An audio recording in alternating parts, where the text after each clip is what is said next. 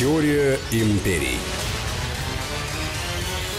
Здравствуйте, друзья, это «Теория империи». Сергей Судаков. Анна Шафран. Мы проводим параллели между Древним Римом и Соединенными Штатами Америки. Поскольку известно, Америка была построена по образу и подобию Древнего Рима. Если мы знаем, как разворачивались события когда-то, как разворачивалась история, значит, мы можем предполагать, как будут разворачиваться события и сегодня, по аналогии.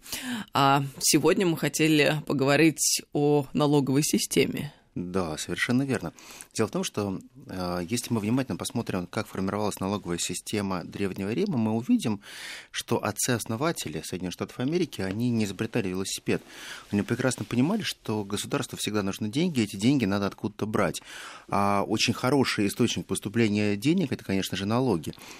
И Одна из очень важных вещей, которые американцы подметили у древних римлян, это так называемый налог с побежденных – ведь по большому счету, вот если мы будем корректными, мы придем к пониманию того, что практически все сегодняшние нации, которые так или иначе находятся под оккупацией Америки, они платят определенный налог. Налог за то, что они оккупированы.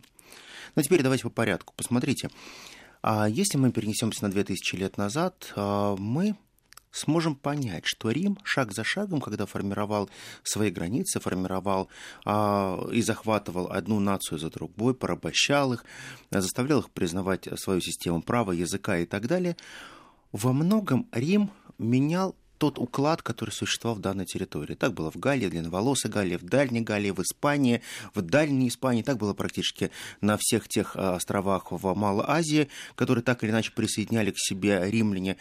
Так было и с попыткой захватить Сирию, так происходило и в Египте, но в меньшей степени все-таки все те государства, которые находились на европейском континенте, в кавычках, они более быстро адаптировались к тому, что надо платить определенные налоги и дань Риму.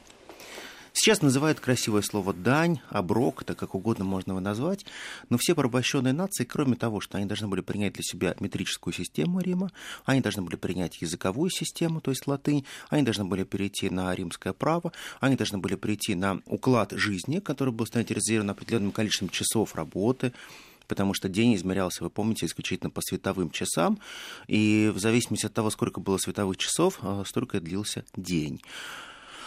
Самое главное, существовали определенные касты, касты мытарей, которые занимались сбором налогов, они собирали эти налоги, а кроме этих мытарей было огромное количество соглядатаев.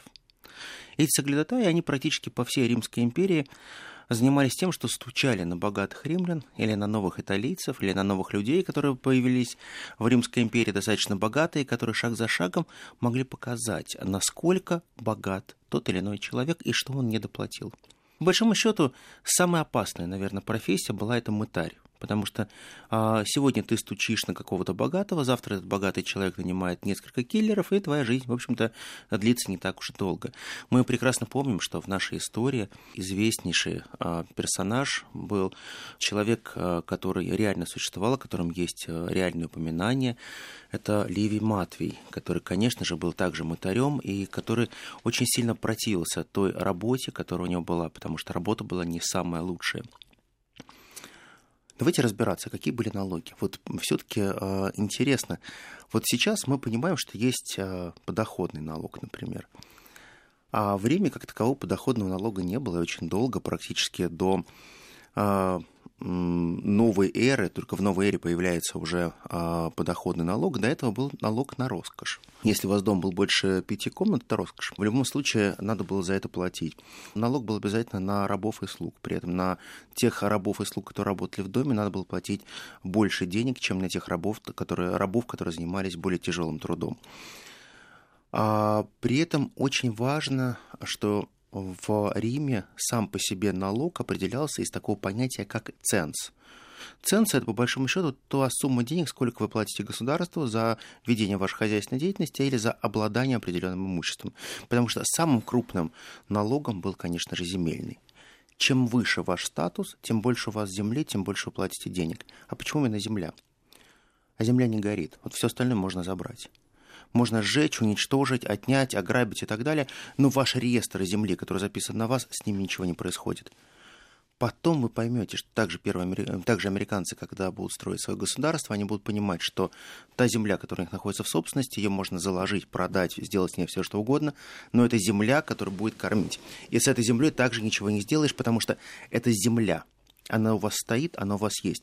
Все лишние деньги, которые у вас есть, римляне вкладывали в покупку новой земли.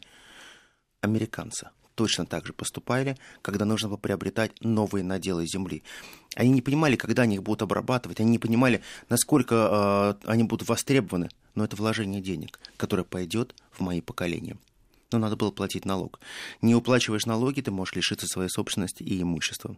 Стремление к захвату земли есть у каждой империи. Земля, прежде всего. Посмотрите, как меняется время.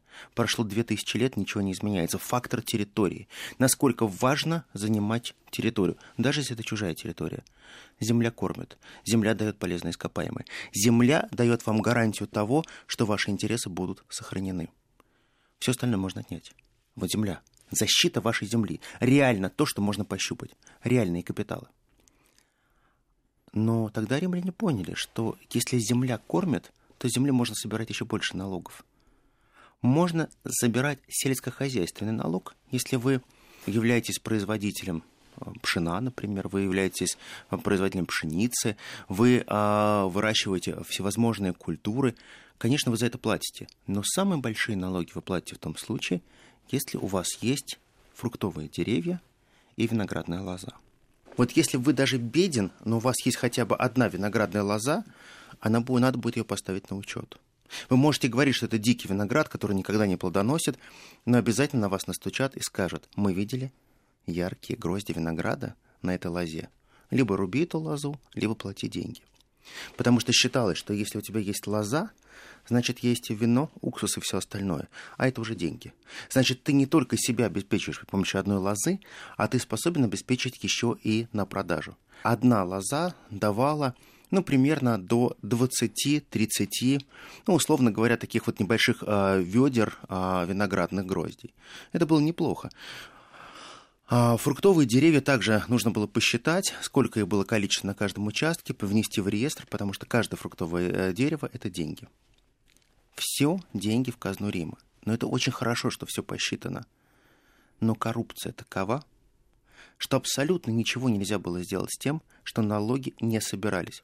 Тебе приходил мытарь, считал все твои деревья, у тебя получалось 50 фруктовых деревьев, у тебя получалось больше сотни а, виноградных лоз на твоем огромном винограднике, и он записывал 5 виноградных лоз, 5 фруктовых деревьев, ты оплачивал ему столько нужно, остальное давал ему сверху, и все были довольны. То есть, по большому счету, с одной стороны, мытарем было быть очень опасно, а с другой стороны, крайне выгодно, потому что каждый хотел тебя заплатить. Но ровно после того, как ты, если ты начинал поднимать ставки, ты начинал, как сейчас говорят, классическое такое некрасивое слово «борзеть» или «бронзоветь», то получалась очень простая вещь. За тобой всегда отправляли бывшего гладиатора. И шансов у тебя было очень мало.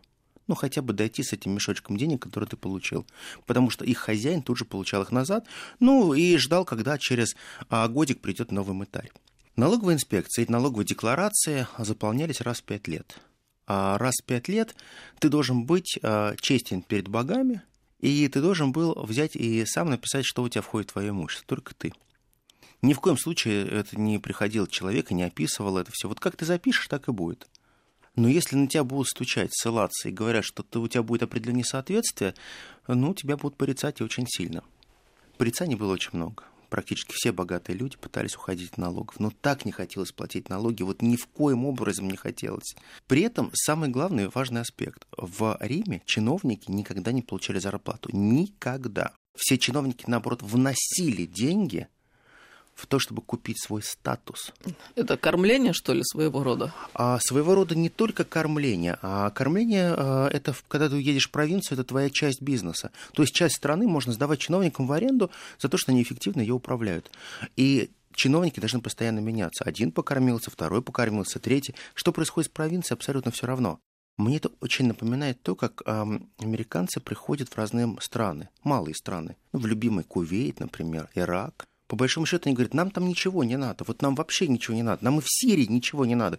Вот мы только посторожим нефтяные скважины, вот чуть-чуть покараулим их, а там посмотрим, что будет. Вот зайдем в Ирак, вот нам очень интересны два района, Умкасар, Басра, ну вот хорошие районы, мы считаем, что они самые опасные районы, мы там вот постоим временно, но при этом танкеры активно ходят, при этом все как-то отгружается, процесс идет. То есть каждый раз получается так, что порабощенные нации, это тот термин, который приходит из э, Древнего Рима, он становится той реальностью, которая существует никто не заморачивается. Надо просто повторять ровно то, что было сделано. Еще одна очень важная вещь, которая приходит к нам из Рима, это лицензия. Если ты хочешь заниматься определенным видом деятельности, например, ты гончар, ты хочешь создавать прекрасные кувшины, тарелки или что-нибудь еще, ты приходишь и говоришь, я готов производить 100 тарелок в год. И ты выкупаешь себе патент и лицензию на а, данный вид деятельности. Если у тебя этого патента или лицензии нет, и на твоей лавке не стоит табличка, что ты являешься патентованным товарищем, и у тебя есть лицензия на производство данной продукции, ну, то ты работать попросту не сможешь, твою лавку надо будет разгромить, и как раз вот эти мытари, сборщики, они должны будут э, создать э, для тебя невыносимые условия. Вражда с мытарями и обычными людьми была колоссальная. Никакой защиты у мытарей не было. То есть твоя задача была очень простая. Предложить заплатить налоги ну и каким-то образом убежать, если это было возможно. А, были те, кто платил налоги, были те, кто открыто платил налоги, но большинство людей не платили налоги. Просто они считали так, легче запугать мутаря, пробить ему голову и не платить налоги. Зачем? Все это очень просто. Чем богаче был человек, тем больше на его совести пробитых голов было. Все было очень просто. Каждый человек знал, что вот, например, вот к друзам, при всем тем, что они были замечательные люди, к ним практически не ходили мутыри. Почему? Опасно было. А ответственности разве не наступало никакой за это? За убийство человека но это надо было доказать. Понятно. Ну, каким образом, представляешь, а, человек из а, рода Ливиев, например, Друз, например, ну как вот его ты можешь обвинить в том, что он взял его там, заказал мытыря убить, налоговика, по большому счету. Кошмар какой. Он говорит, я его знать не знаю. Ну, он пообщался с моими рабами, с моим товарищем. Ну, пришел, ногу сломал, упал в канал, пробил голову. Ну, бывает всякое. А еще же проблема в том, что я мог ему денег дать, а все же знают, что он с деньгами идет. Он же деньги должен донести, а как в опасное время нести деньги-то по Риму? Ну, это опасно. Поэтому э, постепенно создается система определенной безопасности для тех, кто перевозит налоги, налоговые кассы. Инкассация. Инкассация, совершенно верно. И вот первая инкассация, которая есть на сегодняшний день у нас, это же не миф, это никто не изобретает ничего, она также появляется в Риме. Бывшие гладиаторы охраняют тех, кто собирает большие подати. Бывшие гладиаторы и бывшие военные собирают именно те подати, которые нужны. Вот многие говорят, пенсия. Когда появляются первые пенсии? Многие рассказывают про 20 век.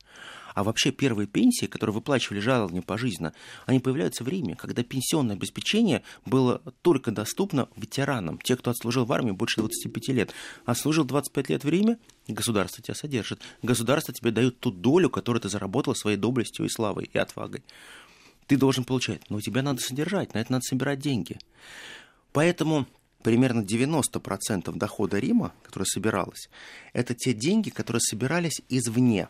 Это так называемые дойные коровы бывших наций. А 10% это то, что собиралось внутри Рима. Такой баланс никого не устраивал. Все понимали, что, конечно, это очень здорово, когда можно пограбить другие нации, все это привнести, но в каким-то образом налоги надо было платить. В Соединенных Штатах Америки на сегодняшний день сложилась такая ситуация, что самое страшное преступление является преступление в налоговой сфере. Неуплата налогов – это крест на твоей жизни. По большому счету они к этому пришли. И пришли они тогда, когда Август начинает налоговую реформу когда он начинает вычищать всю ту элиту, которая не платит налоги. И если у тебя есть минимальный порог тех налогов, которые должен платить за свою собственность, и ты не платишь этих налогов, то это означает, что в какой-то момент против тебя будут применены персональные санкции. Ты станешь не рукопожат, потому что ты выступаешь против государства. А если ты не платишь налоги в свое государство, то ты называешься просто враг государства. Мы сейчас прервемся на небольшую паузу, продолжим через несколько минут. Это теория империй. Теория империй.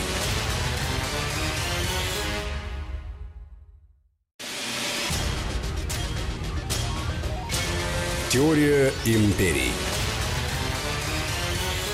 Продолжаем разговор. Это «Теория империи». Сергей Судаков, Анна Шафран о налоговой системе Древнего Рима и Соединенных Штатов Американских мы говорим сегодня. Мне кажется, было бы интересно все-таки поговорить о том, вот если есть определенное понятие враг государства, то этот враг государства был перенесен постепенно и в Соединенные Штаты Америки. Ведь по большому счету вся налоговая система начинает складываться ровно тогда, когда зарождается то государство, которое сейчас мы называем градом на холме, которое хотят стать градом на холме. Для того, чтобы содержать это государство, нужно были э, какие-то деньги. Откуда брать деньги? Никто не хотел платить ничего, ни копейки в государство. Все хотели только получать.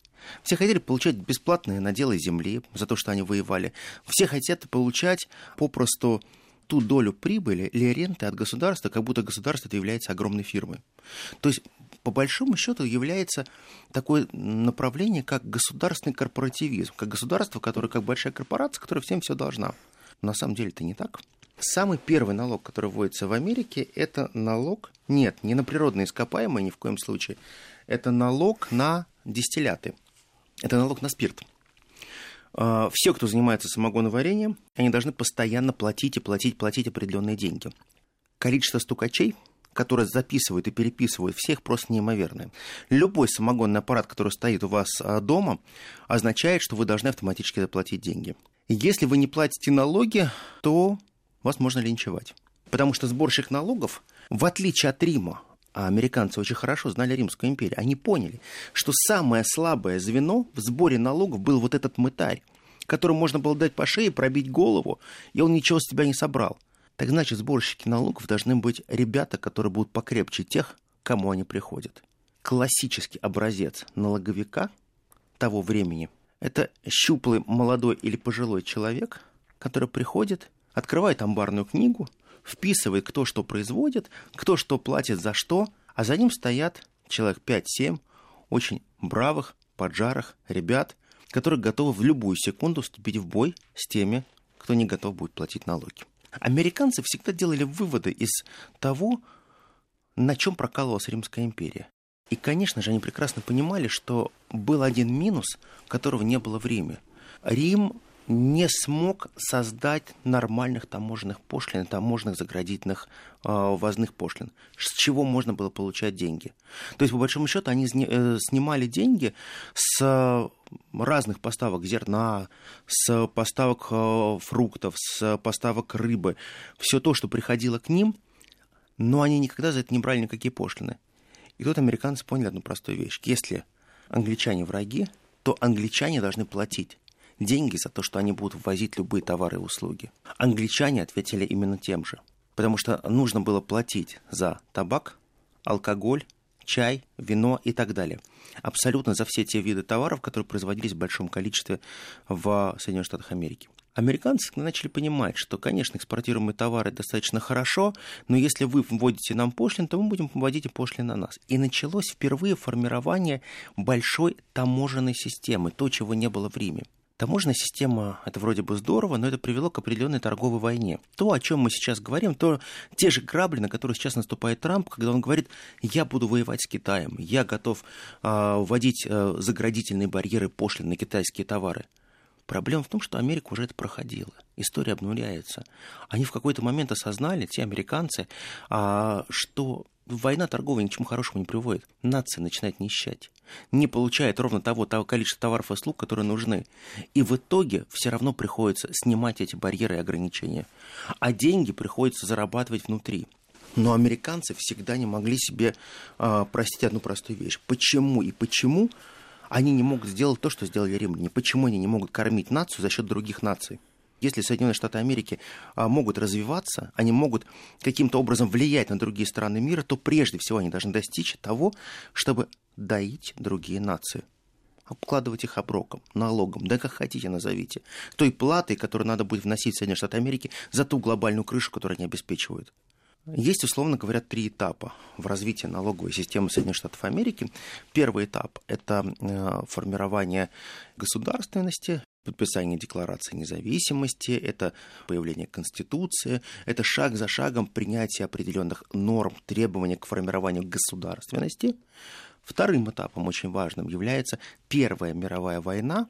А я почему перескочил сейчас, например, после гражданской войны? Потому что гражданская война, которая была между севером и югом, она во многом сохранила ту налоговую систему, которая существовала до этого, и та налоговая система, которая была на севере, она распространилась и на юг. А вот э, война мировая, она привела к тому, что начали формироваться некие новые правила игры. В 1913 году принимается 16-я поправка Конституции Соединенных Штатов Америки, в которой черным по белому написана одна фраза, которая американцам не понравится никогда. Все жители Америки обязаны платить подоходный налог. Сколько бы ты ни заработал, надо отдавать. И вот тогда налоговое бремя становится чудовищным просто. Э, система, кто больше зарабатывает, то больше платит, доходит до такого абсурда, что в годы депрессии с больших капиталов, которые были у людей, начинают забирать с дохода до 90%. Ты должен отдать абсолютно все. Богатые люди бегут из Америки, им не нужна юрисдикция Америки. Налоги не собираются. По большому счету, тем больше они закручивают гайки, тем хуже становятся. Налог на дистилляты уже не работает. Они работают вот по очень простой причине, потому что гениальнейшие товарищи с 20 по 30 год объявили сухой закон. И этот сухой закон начинает попросту уничтожать экономику Америки. Практически все нации, которые так или иначе проходили через сухой закон, они приходили к тому, что сухой закон не делает нацию более трезвой, а делает нацию более нищей. Потому что государство недополучает огромное количество денег, а теневой рынок вырастает в сотни и десятки раз. Мафия и преступность становятся просто а, растет как на дрожжах.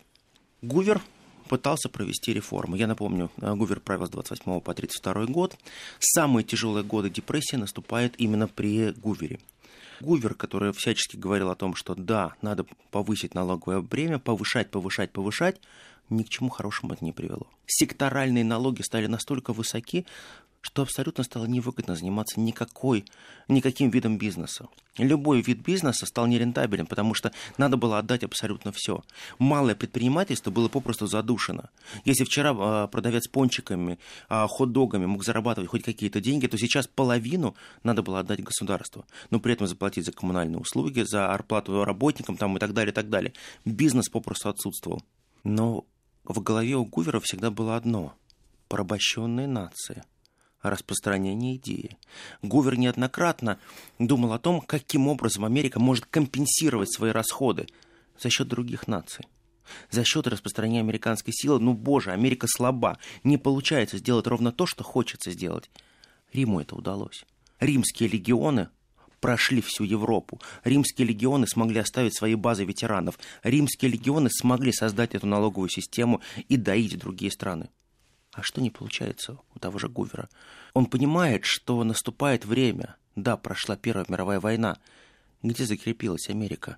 В чем американские плюсы? С кого она получает эти деньги? Россия? Нет, Россия не платит. Союзники? Союзники тоже не платят. И вот тогда наступает время, когда в 1932 году выигрывает э, президентскую гонку Франклин Делано Рузвельт. Франклин Делано Рузвельт со своим а, новым курсом New Deal. А самый главный лозунг, за что за него голосовали, все знали, что человек в кресле кача коляске, что он практически не ходит, что он а, переболел тяжелейшим полиомиелитом, а, что практически на нем поставлен крест, что он никогда не будет настоящим полноценным политиком, оратором и так далее. О нет. Он потом станет отцом нации. Основной его лозунг – не остановить Великую депрессию, как все это говорят. Первый его лозунг давайте будем пить виски. Он просто пришел с простой вещью. Давайте остановим сухой закон. Давайте сделаем так, чтобы деньги от мафии вернулись в государство. Давайте сделаем так, чтобы даже те начальные деньги, которые придут, они приходят в государство. И вот тогда мы можем создавать большие инфраструктурные проекты, которые будут кормить нашу нацию. Мы построим трассы, Мы построим трассы вокруг побережья, вдоль побережья, что сделает способность э, проникать из одного штата в другой достаточно быстро. Перевозка товаров и услуг – то, что нам нужно. Быстрая перевозка товаров и услуг. Конечно, снижение подоходного налога. Конечно, надо убирать э, э, абсолютно непонятные разговоры о том, что со сверхдоходов надо забирать практически все. Тогда сверхбогатые люди просто убегут из Америки.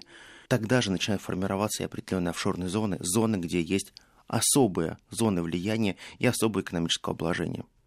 Но тогда же появляются и специальные структуры, которые следят за тем, кто и как платит налоги. Тогда только зарождающаяся крошечная структура, из которой потом вырастет Федеральное бюро расследований, никто не понимал, зачем она существует. Есть всевозможные спецслужбы, есть полиция, а зачем ФБР? ФБР как раз должна была существовать для того, чтобы решать федеральные преступления – и самым тяжелым преступлением, за которое самый тяжелый срок дают, это налоговое преступление. Помните Альфонсо Капона? Казалось бы, его невозможно было сбить. Куплены все судьи, все адвокаты. Казалось бы, он просто несбиваемый гангстер, потому что он может творить все, что угодно. Чикаго или Чикаго стало абсолютно его городом. Ну, посадили его не за те дела, которые он творил, а за налоги. Совершенно верно. Не доплатил налогов. Это настолько показательно было для американцев, что все поняли, что неприкосновенных нет. Абсолютно нет неприкосновенных. Ты можешь быть совершенно крутым, но если не заплатишь налоги, шансов у тебя нет. Посадки начинаются происходить настолько часто. Такие зачистки проходят в Америке, что все понимают, что неважно, звезда ты или не звезда. И первое, за кого берутся, это Голливуд, Лос-Анджелес. Специальные отделы полиции создаются в Лос-Анджелесе, который занимается экономическими преступлениями. И на вопрос «руки прочь, я звезда» ничего личного. Показательно. Очень важно. Вы просто не заплатили налоги. Нации надо было показать, что любая звезда, которая не платит налоги, ее можно арестовать. И, о чудо, деньги пришли. Но деньги пришли еще и тогда, как результат Второй мировой войны, когда становится огромное количество наций попросту оккупировано Америкой. Америка это называет очередной волной демократии. Но эта волна демократии была сделана для того, чтобы создать систему порабощенных наций. Ту систему порабощенных наций, куда пришла либеральная идея и демократия, которые должны платить которые должны покупать американские товары, которые должны снимать все заградительные пошлины на американские автомобили, приобретать американские технологии, выкупать американскую идеологию, американскую мечту и делать все для того, чтобы система образования была стандартизирована так же, как в Америке. Они должны делать так, чтобы система оценок качества была стандартизирована с Америкой. И вот тогда появляются внешние плательщики большого налога. По большому счету, Америка добилась за сто лет то, что они так хотели. То, о чем они мечтали. Да, 150 лет на это понадобилось. Но то, что сделал Рим за 200 лет, они сделали за 150. Они создали огромнейшую систему порабощенных наций, которые стали платить и платить регулярные деньги. Но за это они получали безопасность, якобы. За это они получали американские базы, только эти американские базы они должны были оплачивать из собственного кармана, из своих налогоплательщиков. Американцы заставляли тех налогоплательщиков в тех странах, где они присутствуют, раскошеливаться. Они создавали ту систему страха, которая существовала абсолютно везде. Страх – двигатель прогресса. Наверное, единственный человек, который попытался чуть-чуть изменить систему, в том числе систему налогообложения, был Джон Кеннеди, Джон Фиджеральд Кеннеди – много можно про него говорить, я думаю, отдельно поговорим о нем еще. Но если очень кратко, впервые он провозгласил свою политику.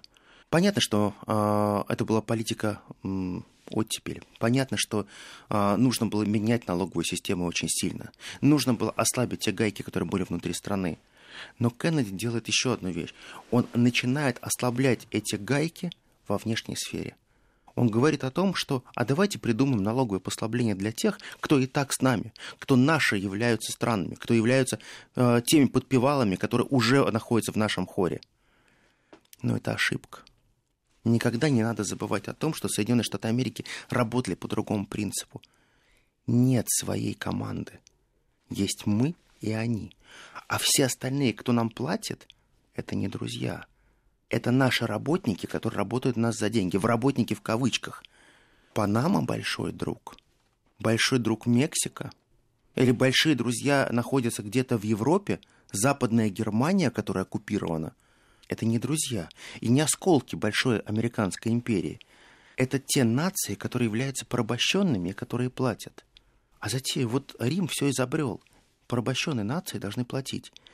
И вот когда Кеннеди начинает говорить о том, что они постепенно должны отходить от этой практики, Кеннеди совершает ошибку за ошибкой. Он пытается изменить то, что называется большая политическая система. Политическая система не меняется. Ты можешь трогать то, что находится внутри. Потом, когда Кеннеди уже не станет, его убьют в ноябре 1963 года, и появится огромное количество записей о том, что в каждом поколении должен рождаться свой Кеннеди. Но не каждому поколению нужен свой Кеннеди. Однако Америка остается страной номер один по формированию налогового бремени. И вот это налоговое бремя, которое существует сейчас в Америке, оно является, наверное, самым эффективным. Самая эффективная налоговая служба, самый эффективный сбор денег, самая эффективная система наказания за неуплату налогов. По большому счету, жить в такой стране очень некомфортно. По одной причине. Потому что ты всегда должен быть на чеку. Не дай бог ты забудешь о чем-нибудь. Если даже ты забудешь о чем, что ты получил какой-то очень маленький гонорар за статью, которую ты написал, то это тебе аукнется годами заключения, либо сделкой с правосудием и огромными-огромными штрафами.